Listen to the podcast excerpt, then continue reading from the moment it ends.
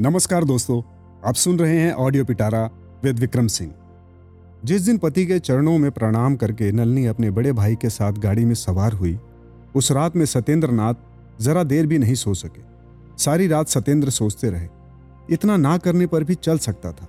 बहुत बार सत्य के मन में आया, अब भी समय है, अभी गाड़ी को लौटवा लें, परंतु हाय रे अभिमान, उसी के कारण नलनी को लौटकर नहीं लाया जा सका।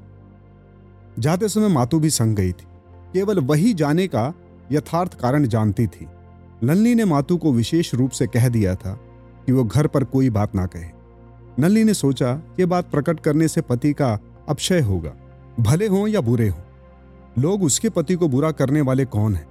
पिता के घर आकर नलनी ने माता पिता के चरणों में प्रणाम किया, छोटे भाई को गोद में लिया तो भी वो हंस नहीं सकी। माँ बोली, मेरी नलनी एक ही दिन की गाड़ी की थकान में सूख गई है, परंतु वो मुख फिर प्रफुल्लित नहीं हुआ। दुनिया में प्राय ही देखा जाता है, किसी सामान्य कारण से ही गुरुत्तर अनिष्ट की उपत्ति होती है।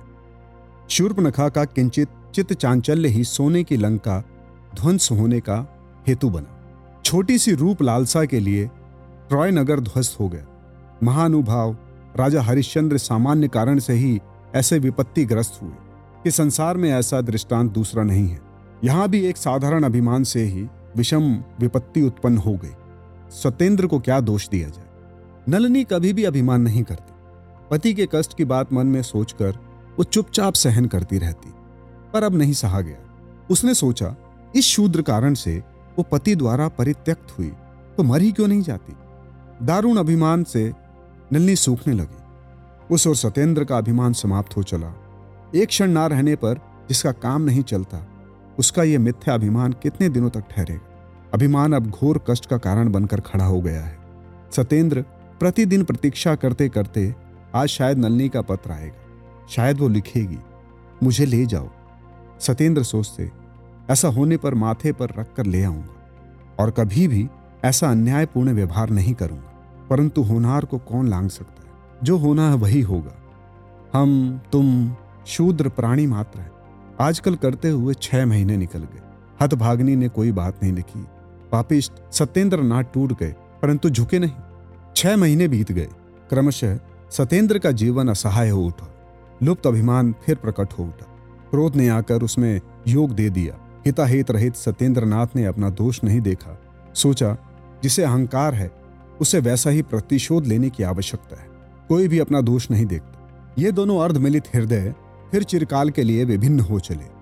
यौवन के प्रारंभ में संकुचिता लता को खींचकर बढ़ाया गया था, परंतु इस बार टूटने का उपक्रम हो उठा।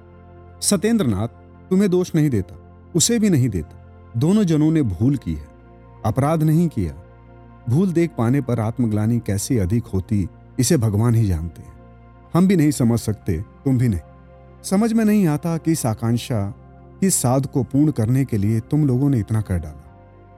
साध नहीं मिटती, मिटाने की इच्छा भी नहीं। क्या साध है? इसे भी शायद अच्छी तरह समझा नहीं जा सकता।